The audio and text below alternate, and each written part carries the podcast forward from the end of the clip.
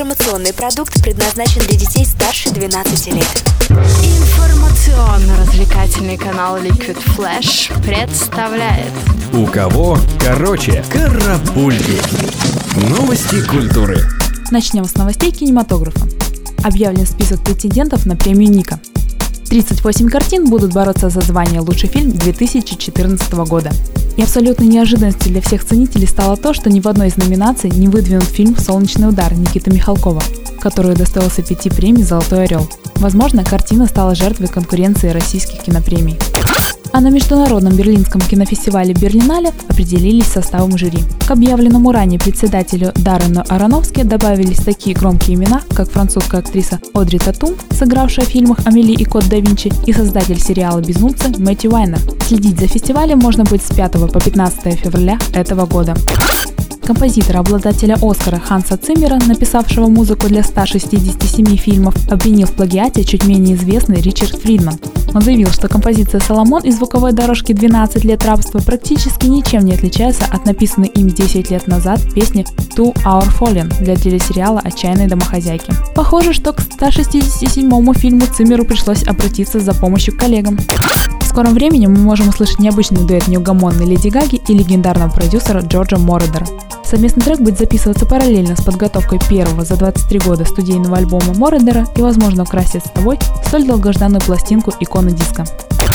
Ежегодный музыкальный конкурс Евровидение 2015 порадовал нас новостью о том, что прошло распределение стран-участниц по полуфиналам. Теперь все знают, в какой день нужно болеть за свою страну. Например, Россия по итогам жеребьевки будет выступать в первом полуфинале, который состоится 19 мая. И если нам удастся пройти в финал, то вновь прильнуть к экранам телевизоров сможем уже 23 числа того же месяца.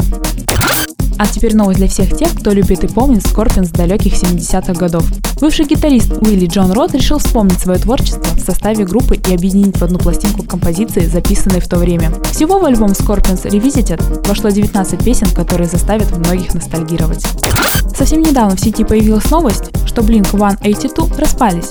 Но уже в скором времени сам Том Делонг дал опровержение, сказав, что это слухи, скорее всего, распространенные самой группой. Хочется дать совет музыканту. Том, общайся чаще со своими коллегами, а то ребята быстро найдут тебе замену.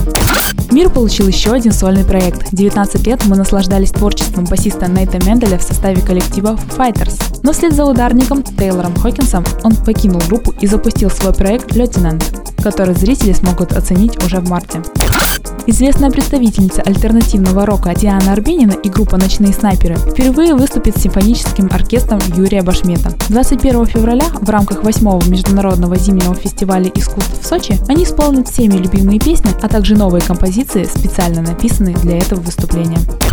Российская рок-группа Би-2 рассказала нам, почему пришлось отменить февральские концерты. В России организаторы не предоставили коллективу никаких гарантий, что выступление состоится. А в Лондоне введен запрет на проведение опен Значит, так хочется выступать, ведь из обеих ситуаций можно найти выход. Карапульки. У кого короче?